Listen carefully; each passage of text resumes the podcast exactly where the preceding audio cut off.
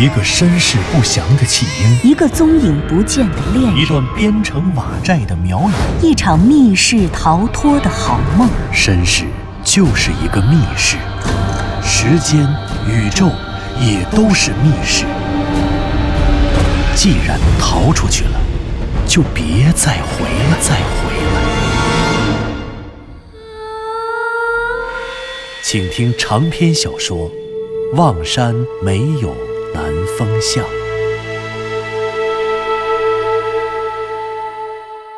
第三十八集。在藤原龙之介教授的研究室，向南风把自己的梦讲给了藤原教授的女儿藤原佐和子。佐和子听着向南风的梦，既惊讶，又仿佛并不惊讶。他好像猜到了向南风所经历的将是一个匪夷所思的故事，只是他没有猜到这故事的开始与结局。南风哥，我想，左和子低下了头，他两只手的手指在胸前不停地转着，这样的动作仿佛暗示着他心中的紧张与不安。我想你能来到这里，跟我讲出这些，你应该是已经证明了你是对的，而他们都是错的，是吗？你有了证据，哈，好像你猜到我是拿着证据才来找藤原教授的吧？哦不，南风哥，坦诚地说，我确实是这么想的，但其实我并非要让你拿出证据证明你没有胡说，因为，即便无法证明你刚才说的那些话，我也同样相信你。为什么？或许，或许是因为，我也相信梦是真实的存在。如果你说的话是真的，那你居然是这个世界上第二个相信我的人。真的，当然是真的了。左和子从沙发的靠背上坐直了，往前探了探身，然后他重新盯住了向南风的眼睛。不过南风哥，如果你不介意，我还是想看看你的证据。或许你也不相信我吧。其实我想说，我也想要一个像你那样的证据，因为就像你一样，他们所有人也不相信我的话。我虽然还不知道你的梦究竟是怎么回事，但是我想，你今天能够找到这里，一定付出了很多的努力。其实我也想像你一样，可是我没有这样的证据。我其实比你更需要一份说服自己的勇气。左和子说完了这番话，泪水又开始在眼眶里转悠了。他梨花带雨的样子楚楚动人，换做任何一个男人，或许都会为之动容。可是此时此刻的向南风根本顾不上那些动容，他认真地听着左和子的话。或许他并不知道藤原龙之介的秘密，但显他一定对藤原教授的死有话要说。他们彼此想要的一切，恐怕真的已经触手可及。向南风从他的泪水中感受到了爱与求实的信念，这信念在他的心中也从未熄灭。归路遥与藤原教授，向南风与藤原佐和子。两个看似远在天边的世界，其实近在眼前，而阻隔他们的，只有一层薄如蝉翼的膜。捅破它吧，捅破它，捅破它！你看，这个东西，你认得吗？向南风说着，从脖子上取下了一个薄薄的竹片。这，这是什么？左和子拿起了那个穿着红绳的小竹片。咦，这上面有字。路遥，这，这不是你梦里的女朋友吗？你写了她的名字带在身上。南风哥，你好痴情啊！这并不是我写的，而是有人在我昏迷的时候把它塞进了我的枕头里。也正是因为它。我那场做了一个多月的长梦，才能刻骨铭心、念念不忘。啊，对了，你知道这是什么东西吗？这个我不知道，这是什么？这是灭片骨。什么？灭片骨？这是苗人的巫蛊术。什么？你说什么？你被人下蛊了？是的。你也知道巫蛊术吗？是我听说过。听谁说的？你或许不知道吧。我爸爸搞的是中国学研究，他研究中国的历史，但其实他最精通的并不是你们汉族的历史，而是苗族的历史。哎，我想他一定知道很多，实在是太可惜了。不瞒你说，我再一次出院之后就发现了这个，于是我开始调查我的世界里究竟发生了什么，我的恋人路遥究竟被谁抓走了。这么说。你是想救他？是的，我想救他出来，我想跟他在一起。这没什么可稀奇的，因为这都是真的。我知道，我相信你说的一切。谢谢。从那天起，我去了很多地方：守南山的雍家村、石头村，我走访了几十个老人，了解守南山的历史、雍家村的历史，最终。我在县志里找到了一座不复存在的西洋建筑——民国初年的南山馆，又通过它发现了一座更久远的明代建筑妙瑶塔。因为这座妙瑶塔，我找到天南峰隐山寺的老方丈明渊大师。我把我在妙瑶塔遗址发现的石碑拓片拿给他看，从他口中得知了三个月前也有一个人拿着同样的东西来找他，而那个人。就是你的父亲，藤原龙之介。爸爸，爸爸，你是说，爸爸也跟你一样在研究那段历史？不，我们谁也没有研究历史。我是去历史中寻找真相，我得找出那个通往我梦境世界的入口，我好去救回我的恋人归路遥。而你爸爸，显然。虽然他确实在无意中发现了首南山中的明代宗教建筑群，可这一次，他来到这儿，并不是为了研究历史，而是……而是……左和子紧紧地抓住了沙发的靠垫，他厉声追问：“而是什么？”“而是捉鬼。”用他自己的话说，他是追踪一个狼面人来到的望山，来到了这里。狼面人。什么狼面人？左和子的眼睛里，一半是恐惧的流光，一半是仇恨的电光。左和子，你怎么还不明白？你爸爸追踪的那个狼面人，就是在妙瑶塔地宫的石室里掠走我女朋友归路瑶的那个狼犬厉鬼啊！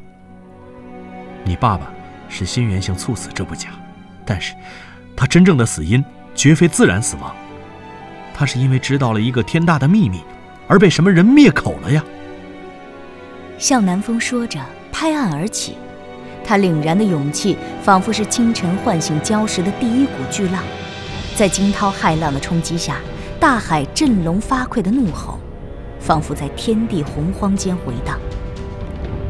左和子腾的一下站了起来，他一把扑在了向南风身上，一瞬间。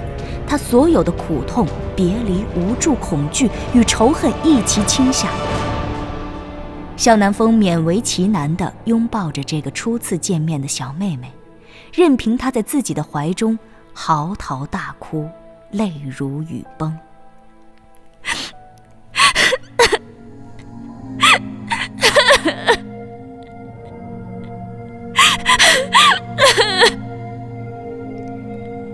良久。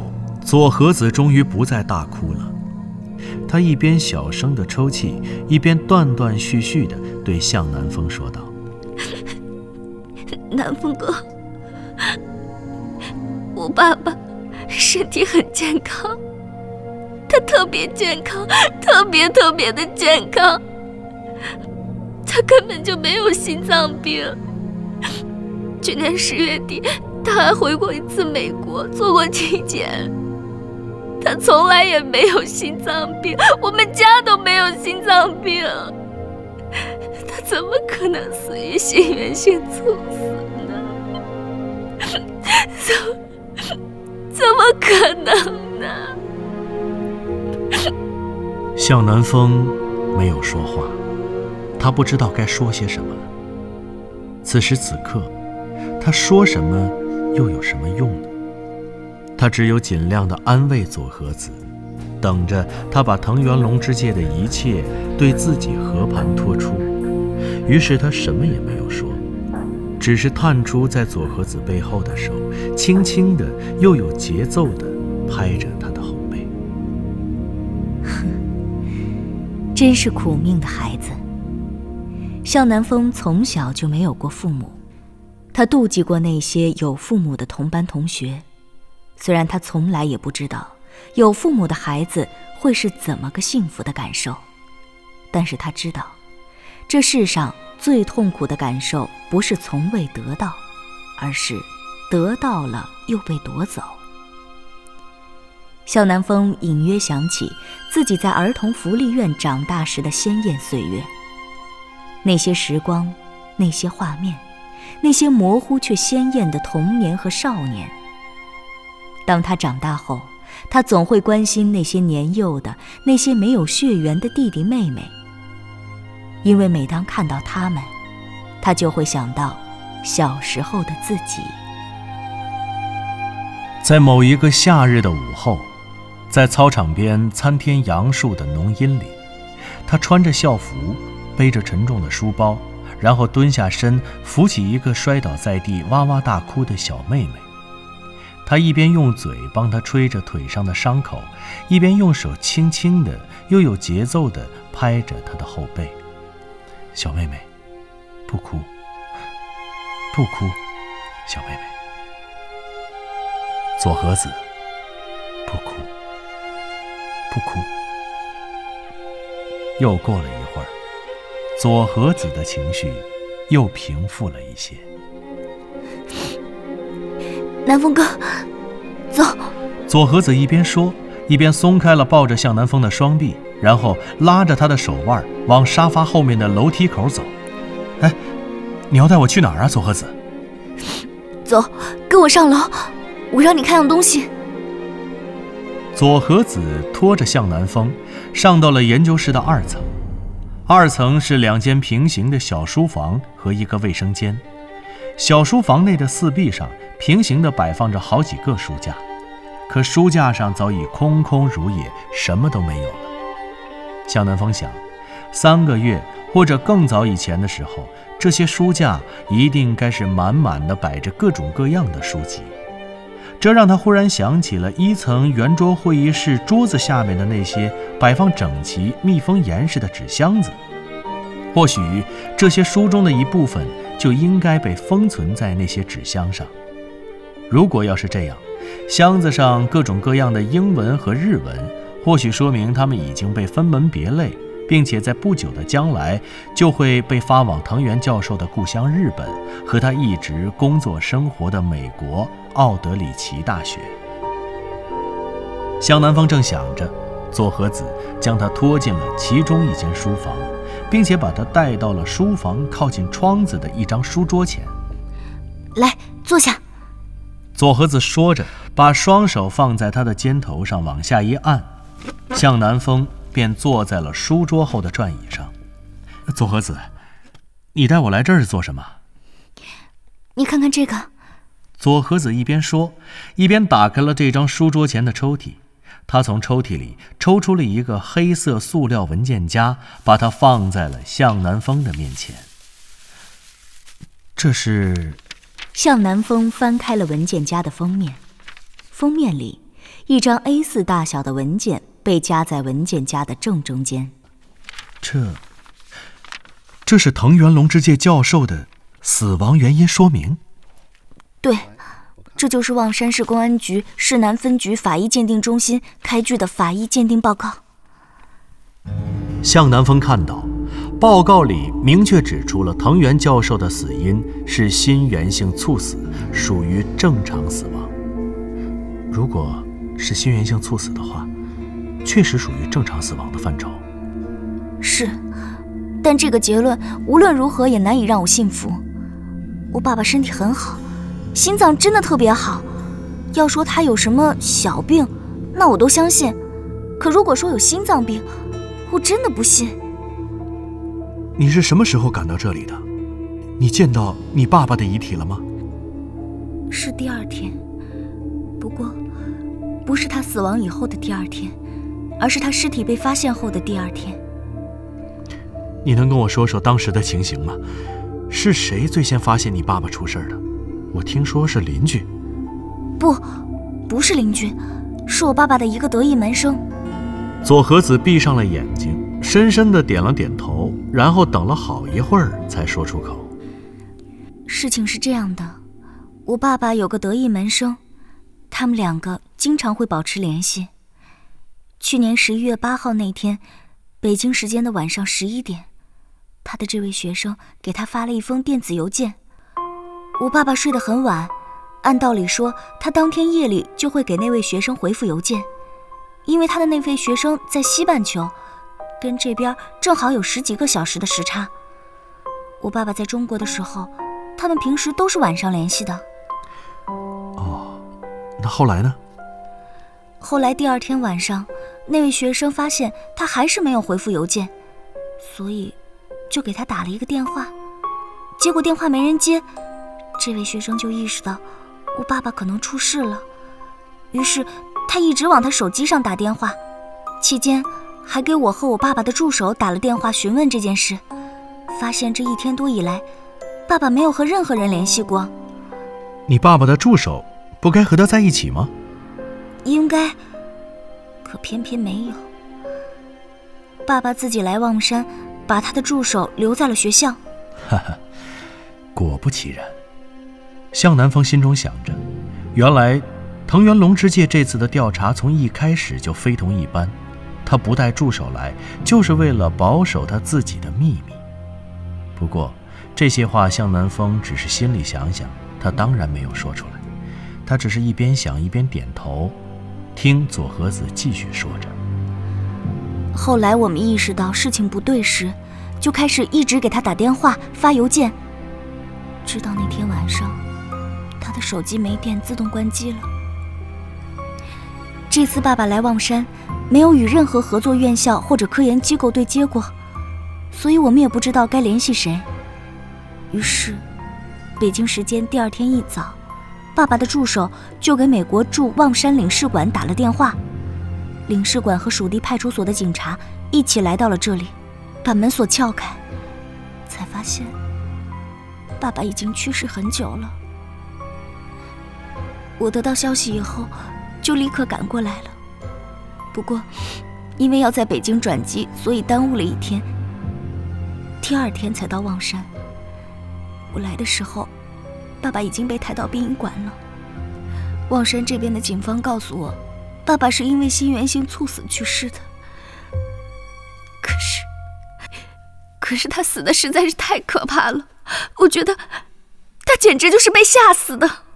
什么？被吓死的？藤原佐和子的目光突然从向南风的眼前划过，他划过了向南风身后的椅子，划过了他身后的窗户，落在了窗外偌大的露台中一个灰黑色的欧式藤椅上。莫非？莫非他就在那里？您刚刚听到的是长篇小说《望山没有南方向》。作者刘迪川，演播杨静、田龙，配乐合成杨琛，制作人李晓东，监制全胜。